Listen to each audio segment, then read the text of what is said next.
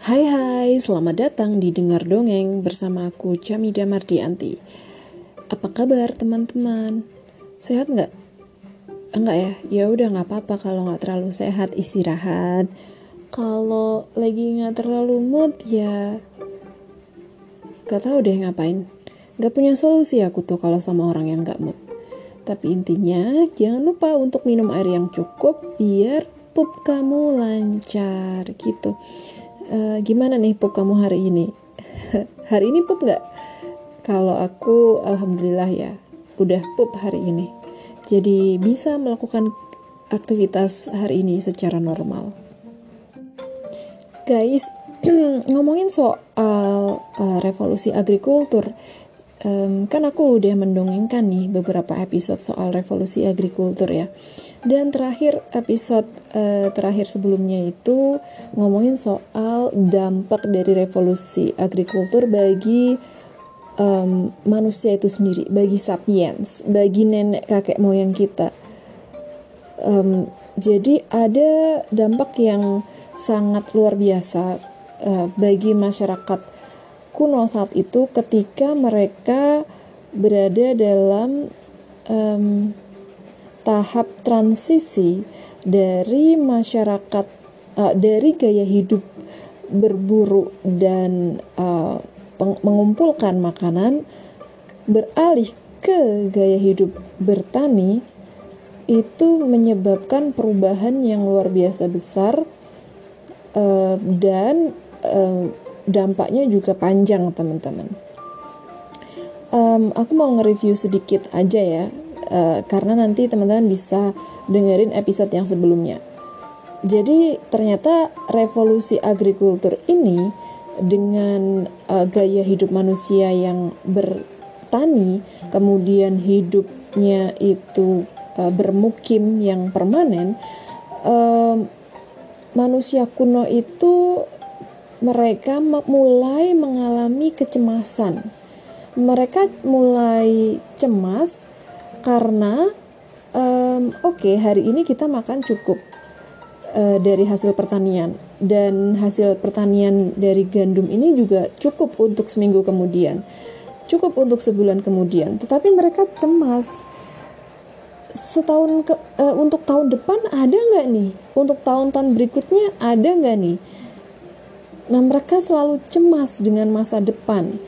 Kecemasan ini itu cenderung nggak dialami oleh um, manusia-manusia kuno yang masih berada di gaya hidup yang berburu dan meramu. Karena kenapa mereka nggak cemas tentang masa depan? Ya udah kan mereka mencari makanan untuk hari itu aja dan untuk besoknya ya nanti lihat nanti lihat besok dapatnya apa gitu mereka nggak perlu lagi cemas nah tetapi e, manusia e, yang sudah bermasyarakat dan menjadi masyarakat petani ini selain mereka e, cemas akan kira-kira tahun depan dan tahun berikutnya itu mereka bisa makan apa enggak mereka juga cemas kalau panen mereka gagal gara-gara ada kekeringan, ada banjir, ada wabah gitu. Mereka cemas karena kalau misalnya ada kekeringan, mereka nggak bisa panen dong. Kalau ada banjir, mereka nggak bisa panen dong gitu.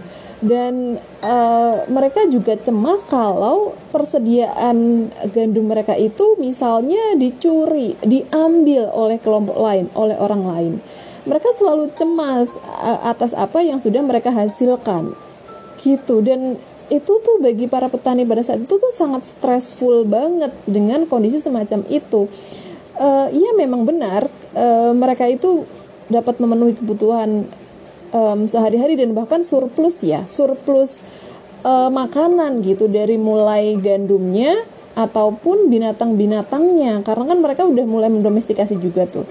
Tetapi ternyata um, stressful ini stressful yang stressful kemudian kecemasan yang dialami petani ini uh, semakin berat dirasakan oleh mereka. Karena apa? Karena uh, di masyarakat uh, agrikultur kemudian muncul yang namanya elit-elit uh, um, yang menjadi penguasa atau ketua gitu kan Nah, elit-elit inilah yang kemudian merasa punya hak, punya uh, punya wewenang untuk um, mengambil alih surplus dari uh, apa yang dihasilkan oleh petani gitu. Nah, elit-elit inilah yang kemudian mengatur hasil-hasil pertanian. Si petaninya cuma dapat sebagian kecil untuk memenuhi kebutuhan hariannya, Nah, sisanya yang banyak itu diserahkan ke elit-elit ini untuk mereka yang mengelola, mereka yang mengatur, mereka mungkin yang mendistribusikan gitu. Jadi petani-petani ini udahlah stres, udahlah cemas, mereka dapat hasil juga yang yang sedikit gitu. E, bisa dibayangin kan betapa beratnya kehidupan e, petani kuno ini gitu. Dan bahkan kecemasan ini kemudian diwariskan, diturunkan hingga generasi sekarang. Kita punya kecenderungan untuk khawatir dan cemas akan masa depan. Nah, itulah teman-teman legacy warisan dari nenek moyang kita yang kita uh, miliki saat ini. Kita cenderung untuk selalu memikirkan oke okay, masa depanmu apa? Cita-citamu nanti apa? Kamu mau ngapain? Gimana kalau kamu gagal? Gimana kalau kamu tuh nggak bisa ngapa-ngapain? Gimana? Dan sebagainya. Kita itu stres dengan kemungkinan kemungkinan-kemungkinan di masa depan. Kalau gitu kenapa nggak kembali aja ya ke masa pemburu pengumpul ya nggak mungkin ternyata manusia tidak bisa kembali ke sejarah yang sebelumnya. Jadi e, mundur itu e, apa namanya berbalik itu udah udah tidak mungkin udah terlanjur gitu teman-teman. Nah e, sedikit juga tambahan bahwa ketika muncul banyak elit-elit ini di e, berbagai um, wilayah gitu kan. Nah, para elit-elit inilah orang-orang penguasa inilah yang yang mereka itu sering kali e, tertulis dalam sejarah. Di dalam buku-buku sejarah itu yang tertulis itu adalah mereka. Segelintir orang ini yang ditulis pemikirannya, kemudian e, yang ditemukan karya-karya seninya, kemudian yang diikuti ajaran-ajaran agamanya. Jadi siapa nih elit-elit ini? Ya mereka kemudian menjadi raja, pejabat pemerintah, tentara, pendeta, artis dan kemudian juga para filosof gitu. Jadi sekarang kita tahu bahwa yang menghidupi masyarakat kebanyakan adalah petani, tetapi yang ditulis oleh sejarah adalah segelintir orang, segelintir orang si para elit-elit ini. Bisa kebayangkan? Oke. Um, petaninya itu terus aja tuh tiap hari dari pagi sampai sore bekerja uh, mengurus tanah, merawat tanah, berladang.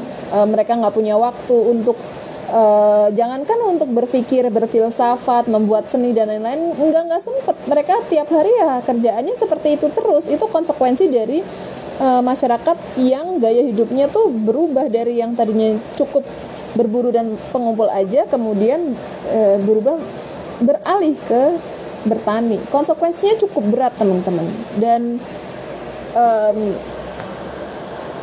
sepertinya kita kita sangat uh, bisa merasakan um, bahkan di, saat-saat sekarang ya, maksudnya di masa modern ini atau bahkan um, di saat di mana kita uh, hidup saat ini kita tahu bahwa petani-petani itu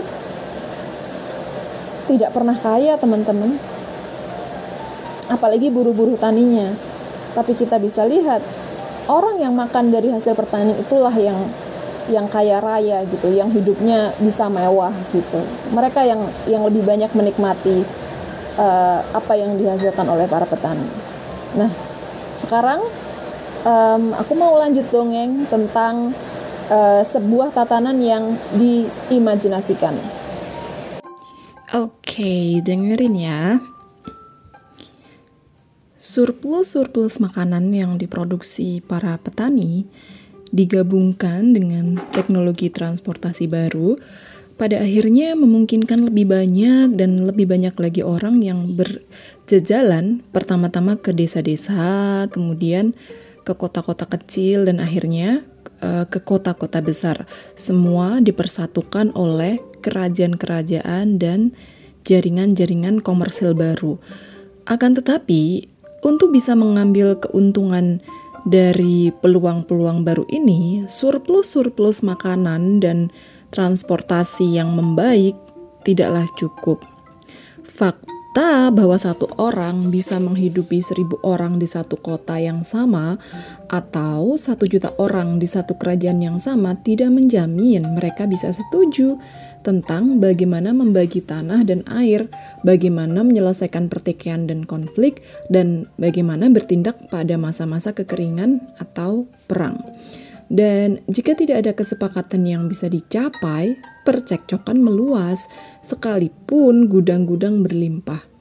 Bukan kekurangan makanan yang menyebabkan sebagian besar perang dan revolusi yang terjadi dalam sejarah. Revolusi Perancis digalang oleh para pengacara makmur, bukan oleh petani-petani yang kelaparan. Republik Romawi mencapai puncak kekuasaannya pada abad ke-1 Masehi ketika armada-armada laut dari seluruh Mediterania memperkaya orang-orang Romawi melampaui impian paling liar para leluhur mereka. Namun, pada masa kemakmuran maksimum itulah tatanan politik Romawi runtuh menjadi serangkaian perang saudara yang mematikan. Yugoslavia misalnya pada tahun 1991 memiliki sumber daya yang cukup untuk menghidupi semua penghuninya dan masih terdisintegrasi dalam pertumpahan darah yang sangat mengerikan. Problem dari akar bencana-bencana itu adalah bahwa manusia berevolusi selama jutaan tahun dalam kawanan-kawanan kecil berisi beberapa puluh individu saja. Beberapa milenium yang memisahkan revolusi agrikultur dari kemunculan kota-kota, kerajaan-kerajaan, dan imperium-imperium bukanlah waktu yang cukup untuk memberi ruang bagi bergulirnya kerjasama massal yang naluriah. Meskipun tidak ada naluri biologi semacam itu, pada era pengembaraan, ratusan orang asing bisa bekerja sama berkat kesamaan mitos mereka. Namun, kerjasama ini longgar dan terbatas. Setiap kawanan sapiens terus menempuh kehidupan independen dan mampu memenuhi sebagian besar kebutuhan hidupnya masing-masing. Seorang sosiologis arkeologi yang hidup 20 ribu tahun lalu yang tak punya pengetahuan tentang peristiwa-peristiwa setelah revolusi agrikultur sangat mungkin menyimpulkan bahwa mitologi memiliki cakupan yang amat terbatas. Kisah-kisah tentang arwah leluhur dan benda keramat suku cukup kuat untuk membuat 500 orang berdagang kerang laut, merayakan perayaan aneh, dan ikut pasukan untuk menyapu bersih satu kawanan Neandertal. Tetapi tidak lebih dari itu. Mitologi mungkin pikir sosiolog kuno tersebut tidak mungkin bisa membuat jutaan orang asing bekerja sama dalam kesehari keseharian mereka. Akan tetapi, ternyata itu salah. Mitos sebagaimana yang terjadi lebih kuat dari yang bisa dibayangkan oleh siapa pun. Ketika revolusi agrikultur membuka peluang-peluang terciptanya kota-kota padat dan imperium-imperium besar, orang menemukan cerita-cerita tentang dewa-dewa besar, tanah air, dan perusahaan-perusahaan saham gabungan untuk memenuhi hubungan-hubungan sosial yang dibutuhkan. Sementara evolusi manusia merangkak sebagaimana biasa dalam kecepatan bekicot, Imajinasi manusia membangun jaringan-jaringan kerjasama yang mencengangkan tak seperti yang pernah terlihat di muka bumi. Pada sekitar 8.500 tahun sebelum Masehi, permukiman-permukiman terbesar di dunia adalah desa-desa seperti Jericho yang berisi beberapa ratus individu. Sampai dengan 7000 tahun sebelum Masehi, kota Catalhoyuk di Anatolia berisi antara 5000 sampai 10.000 individu. Mungkin itu permukiman terbesar di dunia pada masa itu. Dalam milenium keempat dan kelima sebelum Masehi, kota-kota dengan puluhan ribu penghuni bertebaran di bulan sabit subur itu dan masing-masing berkuasa atas desa-desa di dekatnya. Pada tahun 3100 sebelum Masehi, segenap wilayah hilir lembah Nil tersatukan ke dalam kerajaan Mesir. Mungkin Fir'aun menguasai ribuan kilometer persegi dan ratusan ribu orang. Nah, sekitar 2250 tahun sebelum Masehi, Sargon yang agung menyatukan imperium pertama yaitu Akkadia. Kerajaan itu menaungi satu juta penduduk dan angkatan perangnya 5400 tentara antara 1000 tahun sebelum Masehi dan 500 tahun sebelum Masehi, mega imperium pertama muncul di Timur Tengah, yaitu Imperium Assyria, Imperium Babilonia, dan Imperium Persia. Mereka menguasai berjuta-juta penduduk dan memiliki puluhan ribu tentara. Nah, pada 221 tahun sebelum Masehi, dinasti Qin menyatukan Cina. Dan tak lama sesudahnya, Romawi menyatukan lembah Mediterania. Pajak yang dibebankan pada 40 juta penduduk Qin dibayar untuk mendanai angkatan perang berkekuatan ratusan ribu tentara dan birokrasi kompleks yang mempekerjakan lebih dari 100 ribu pejabat Imperium Romawi pada masa kejayaannya menghimpun pajak dari 100 juta penduduk. Pendapatan ini pendapatan ini mendanai angkatan perang 250 ribu sampai 500 ribu tentara jaringan jalan yang masih digunakan 1500 tahun kemudian dan teater-teater serta amfiteater yang menampung penonton hingga hari ini jelas mengesankan, tetapi kita tidak boleh melabuhkan ilusi optimis tentang jaringan kerjasama massal yang beroperasi di Mesir era Fir'aun atau Imperium Romawi. Kerjasama terdengar sangat altruistik, tetapi itu tidak selalu sukarela dan terkadang egaliter. Sebagian besar jaringan kerjasama manusia digerakkan menuju penindasan dan eksploitasi. Para petani uh, membayar untuk kerjasama yang berkembang itu dengan surplus-surplus makanan mereka yang sangat berharga yang menyangsarakan ketika pengumpul pajak menyapu bersih seluruh hasil kerja keras tahun penuh dengan satu goresan pena kerajaan.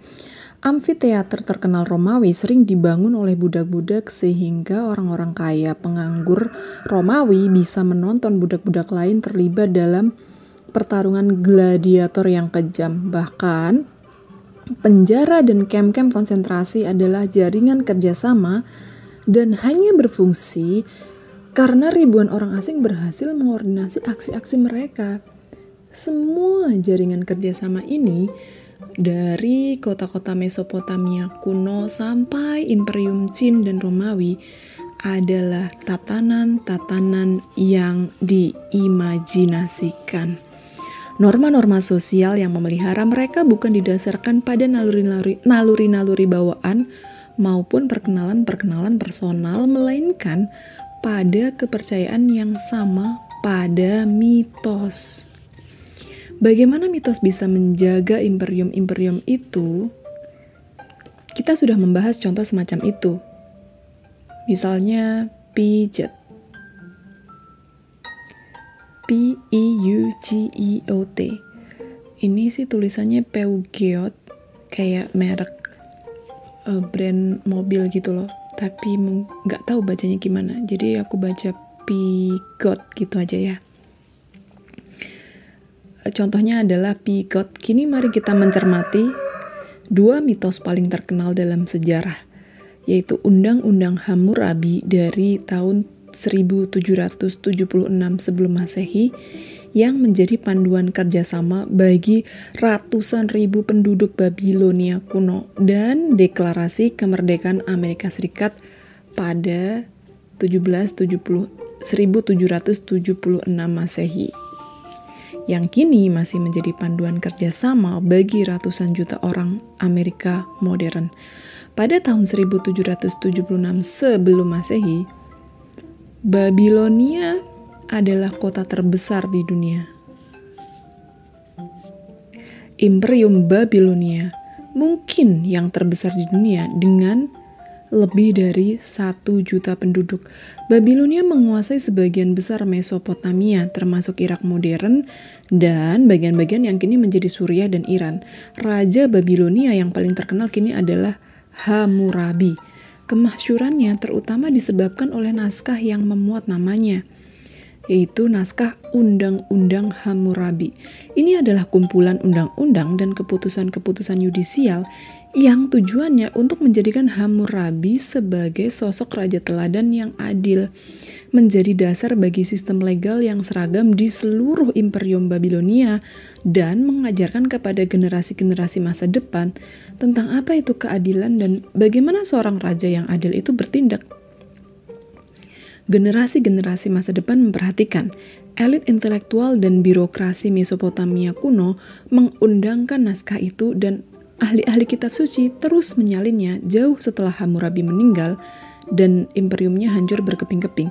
Oleh karena itu, Undang-Undang Hammurabi menjadi sebuah sumber bagus untuk memahami tatanan sosial ideal Mesopotamia kuno.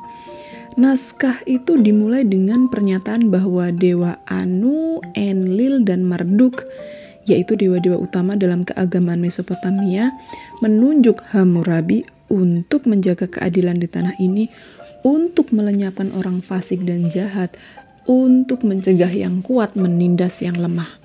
Naskah itu kemudian dilanjutkan dengan daftar sekitar 300 putusan yang dibuat dengan rumusan jika begini dan begitu terjadi, maka putusannya adalah bla bla bla bla.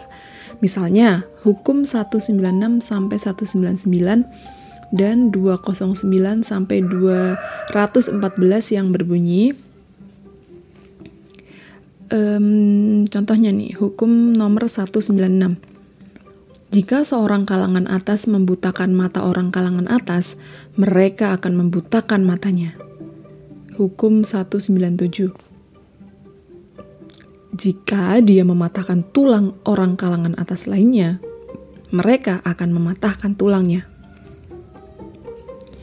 Hukum 198, jika dia membutakan mata orang biasa atau mematahkan tulang orang biasa, dia harus membayar 60 shekel perak. Hukum 199, jika dia membutakan mata seorang budak milik orang kalangan atas atau mematahkan tulang seorang budak milik orang kalangan atas, dia, orang itu harus membayar satu setengah nilai budak dalam perak. Hukum 209, jika seorang dari kalangan atas menyerang seorang perempuan dari kelas atas dan menyebabkan keguguran janin, dia harus membayar 10 shekel untuk janinnya. Hukum 210. Jika perempuan itu mati, mereka akan membunuh putrinya. Hukum 211. Jika dia menyebabkan perempuan dari kalangan biasa keguguran janin dengan pemukulan, dia harus membayar 5 shekel perak. Hukum 212, jika perempuan itu mati, dia harus membayar 30 shekel perak. Hukum 213, jika dia menyerang budak perempuan milik orang kalangan atas dan menyebabkan keguguran janin, dia harus membayar 2 shekel perak. Hukum 214, jika perempuan itu mati, dia harus membayar 20 shekel perak. Nah, setelah membuat daftar hukuman itu, Hammurabi kembali mendeklarasikan bahwa ini adalah keputusan-keputusan yang adil yang ditetapkan oleh Hammurabi, raja yang cakap dan de dan dengan demikian mengarahkan negeri ini ke jalan kebenaran dan jalan hidup yang benar. Saya Hammurabi, raja yang mulia. Saya tidak gegabah atau abai terhadap manusia, menganugerahkan kepedulian saya atas nama Dewa Enlil dan bersama mereka yang bersama Dewa Marduk mengutus saya. Nah, itu pernyataannya, deklarasinya Hammurabi. Undang-undang Hammurabi menegaskan bahwa tatanan sosial Babilonia berakar pada prinsip-prinsip keadilan universal dan abadi yang didiktekan oleh para dewa. Prinsip hierarki adalah hal paling penting. Menurut undang-undang itu, orang dibagi menjadi dua gender dan tiga kelas. Kelas atas, orang biasa, dan budak. Para anggota tiap gender dan kelas memiliki nilai yang berbeda-beda. Hidup perempuan biasa bernilai 30 shekel perak dan budak perempuan 20 shekel perak. Sementara mata orang laki-laki biasa harganya 60 shekel perak. Undang-undang itu juga menetapkan hierarki ketat dalam keluarga, antara lain anak-anak bukanlah pribadi yang merdeka, melainkan hak milik orang tua mereka. Oleh karena itu, jika seorang pria kalangan atas membunuh putri pria kalangan atas lainnya, putri pembunuh akan dibunuh sebagai hukuman. Bagi kita terasa aneh bahwa pembunuh tetap tak tersentuh sementara putrinya yang tak berdosa dibunuh. Namun bagi Hammurabi dan masyarakat Babilonia ini inilah keadilan yang sempurna. Undang-undang Hammurabi didasarkan pada premis bahwa jika seluruh rakyat raja menerima posisi mereka dalam hierarki dan bertindak sesuai posisinya, imperium berpenghuni jutaan, jutaan orang itu akan mampu bekerja sama secara efektif. Maka masyarakat biasa maka uh, masyarakat bisa memproduksi makanan yang cukup bagi anggotanya, mendistribusikannya secara efisien, melindungi mereka dari musuh, dan memperluas teritori agar dapat memperoleh kekayaan lebih banyak dan jaminan yang lebih baik. Sekitar 3500 tahun setelah kematian Hammurabi, para penduduk koloni ke-13 Inggris di Amerika Utara merasakan bahwa Raja Inggris memperlakukan mereka secara tidak adil. Para perwakilan mereka berkumpul di kota Philadelphia dan pada 4 Juli tahun 1776, koloni itu mendeklarasikan bahwa para penduduk tidak lagi berada di bawah kekuasaan mahkota Inggris. Deklarasi kemerdekaan menyatakan prinsip-prinsip keadilan yang universal dan abadi yang sebagaimana undang-undang Hammurabi yaitu terilhami oleh kekuasaan Tuhan. Meskipun demikian, prinsip paling penting yang diajarkan oleh dewa Amerika sedikit berbeda dari prinsip yang diajarkan oleh dewa-dewa Babilonia. Deklarasi kemerdekaan Amerika menegaskan bahwa um, seperti ini. Kami berpendirian kebenaran. Ini ada yang sendirinya. Oh, sorry kami berpendirian bahwa kebenaran kebenaran ini ada dengan sendirinya, bahwa semua manusia diciptakan setara, bahwa mereka dibekali oleh pencipta dengan hak-hak yang tak bisa diambil, antara lain hak hidup, hak kebebasan, dan hak mencari kebahagiaan. Seperti halnya Undang-Undang Hammurabi, dokumen pendirian Amerika menjanjikan bahwa jika tindakan manusia sesuai dengan prinsip-prinsipnya yang sakral, jutaan orang akan bisa bekerja sama secara efektif, hidup aman dan damai dalam masyarakat yang adil dan makmur. Seperti halnya Undang-Undang Hammurabi, Deklarasi Kemerdekaan Amerika bukan hanya sebuah dokumen yang terikat waktu dan tempat, ia diterima oleh generasi-generasi masa depan juga. Selama lebih dari 200 tahun, anak-anak sekolah Amerika menyalin dan mempelajarinya dengan sepenuh hati. Kedua naskah itu menyodorkan kepada kita sebuah dilema yang jelas. Keduanya, yakni Undang-Undang Hammurabi dan Deklarasi Kemerdekaan Amerika, mengklaim pernyataan prinsip-prinsip keadilan universal dan abadi, tetapi menurut orang Amerika semua orang setara, sementara menurut orang Babilonia setiap orang sudah pasti tidak setara. Tentu saja orang Amerika akan mengatakan bahwa mereka lah yang benar dan Hammurabi salah. Secara alamiah, Hammurabi akan menyergah dialah yang benar dan orang Amerika salah. Faktanya, keduanya salah. Hammurabi dan para pendiri Amerika sama-sama mengimajinasikan sebuah realitas yang diatur oleh prinsip-prinsip keadilan yang universal dan kekal, seperti kesetaraan atau hierarki. Padahal, satu-satunya tempat yang memungkinkan prinsip-prinsip universal semacam itu adalah imajinasi subur sapiens dan dalam mitos yang mereka ciptakan dan sebarkan. Prinsip-prinsip itu tidak punya validitas objektif. Mudah bagi kita untuk menerima bahwa pembagian orang menjadi kelas atas dan orang biasa adalah sebuah isapan jempol imajinasi. Namun, ide bahwa seluruh manusia setara juga sebuah mitos. Dalam pengertian apa seluruh manusia setara dengan yang lainnya? Adakah realitas objektif di luar imajinasi manusia yang di dalamnya kita semua benar-benar setara? Apakah seluruh manusia setara dengan yang lainnya secara biologis? Mari kita coba menerjemahkan baris paling terkenal dari Deklarasi Kemerdekaan Amerika ke dalam terminologi biologis. Begini.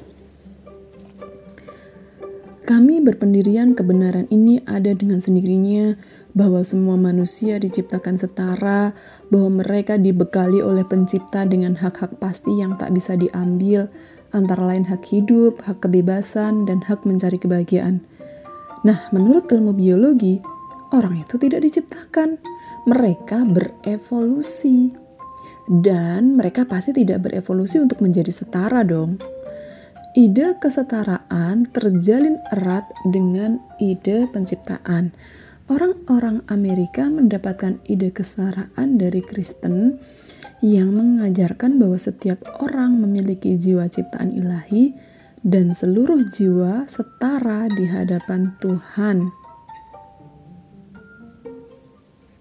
Namun, jika kita tidak mempercayai mitos Kristen tentang Tuhan, penciptaan, dan jiwa, lalu apa maknanya bahwa setiap orang setara? Evolusi didasarkan pada perbedaan, bukan pada kesetaraan. Setiap orang membawa kode genetik yang berbeda-beda dan terpapar sejak lahir pada pengaruh-pengaruh lingkungan yang berbeda-beda pula. Ini menyebabkan perkembangan kualitas yang berbeda-beda yang menjadikan peluang survival mereka juga berbeda-beda. Oleh karena itu, diciptakan setara harus diterjemahkan menjadi berevolusi secara berbeda. Sebagaimana orang-orang tidak pernah diciptakan, maka demikian pula menurut ilmu biologi tidak ada pencipta yang membekali mereka dengan apa pun. Hanya ada proses evolusi yang buta tanpa tujuan apa pun yang mengarah pada kelahiran individu-individu dibekali oleh pencipta mereka harus diterjemahkan begitu saja menjadi dilahirkan.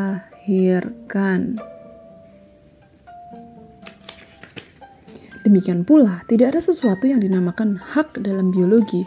Yang ada hanyalah organ-organ, kemampuan-kemampuan, dan karakteristik-karakteristik. Burung-burung terbang bukan karena mereka memiliki hak untuk terbang, melainkan karena mereka memiliki sayap dan tidak benar bahwa organ-organ, kemampuan-kemampuan, dan karakteristik-karakteristik ini tak bisa diambil. Banyak dari mereka mengalami mutasi-mutasi yang konstan dan bisa hilang sama sekali dari waktu ke waktu. Burung unta adalah burung yang kehilangan kemampuannya untuk terbang. Jadi, hak yang tak bisa diambil harus diterjemahkan menjadi ciri-ciri yang bisa bermutasi. Dan apa sesungguhnya karakteristik yang berevolusi pada manusia? Kehidupan pasti. Namun, bagaimana dengan kebebasan? Tidak ada hal seperti itu dalam biologi. Sebagaimana kesetaraan, hak, dan liabilitas terbatas perusahaan, kebebasan adalah sesuatu yang diciptakan orang dan ada hanya dalam imajinasi mereka. Dari sudut pandang biologi, tidak ada artinya mengatakan bahwa manusia dalam masyarakat demokratis adalah bebas, sedangkan manusia dalam kedik kedik kediktatoran tidak bebas. Dan bagaimana pula dengan kebahagiaan? Sejauh ini, riset biologi gagal menyodorkan definisi yang jelas tentang kebahagiaan atau cara untuk mengukurnya secara objektif. Sebagian besar studi biologi mengakui hanya eksistensi kesenangan yang lebih mudah didefinisikan dan diukur. Jadi, kehidupan, kebebasan, dan pencarian kebahagiaan harus diterjemahkan menjadi kehidupan dan pencarian kesenangan. Maka, inilah garis dari Deklarasi Kemerdekaan Amerika yang diterjemahkan ke dalam terminologi biologi. Begini bunyinya. Kami mengakui bahwa kebenaran untuk ada dengan sendirinya, bahwa semua manusia berevolusi secara berbeda, dan bahwa mereka dilahirkan dengan karakteristik-karakteristik tertentu yang bisa bermutasi, dan bahwa di antaranya adalah kehidupan dan pencarian kebahagiaan. Para pendukung kesetaraan hak-hak manusia mungkin jengkel dengan garis pemikiran seperti ini. Uh, respon mereka mungkin begini kami tahu bahwa orang-orang memang tidak setara secara biologis, namun jika kita yakin bahwa kita semua setara secara esensi, itu akan memungkinkan kita menciptakan sebuah masyarakat yang stabil dan makmur. Uh, well, saya tak mau menantang argumentasi itu. Inilah sesungguhnya yang saya maksud dengan tatanan yang diimajinasikan. Kita mempercayai suatu tatanan tertentu bukan karena secara objektif benar, melainkan karena mempercayainya memungkinkan kita bekerja sama secara efektif dan membangun masyarakat yang lebih baik. Tatanan yang diimajinasikan bukanlah konspirasi jahat atau fata morgana yang sia-sia, melainkan itulah satu-satunya cara manusia dalam jumlah besar bisa bekerja sama secara efektif. Namun, camkan bahwa Hammurabi mungkin akan mempertahankan prinsip hierarkinya dengan menggunakan logika yang sama saya tahu bahwa orang-orang kalangan atas, orang biasa, dan budak memang tidak secara inherent jenis orang berbeda-beda.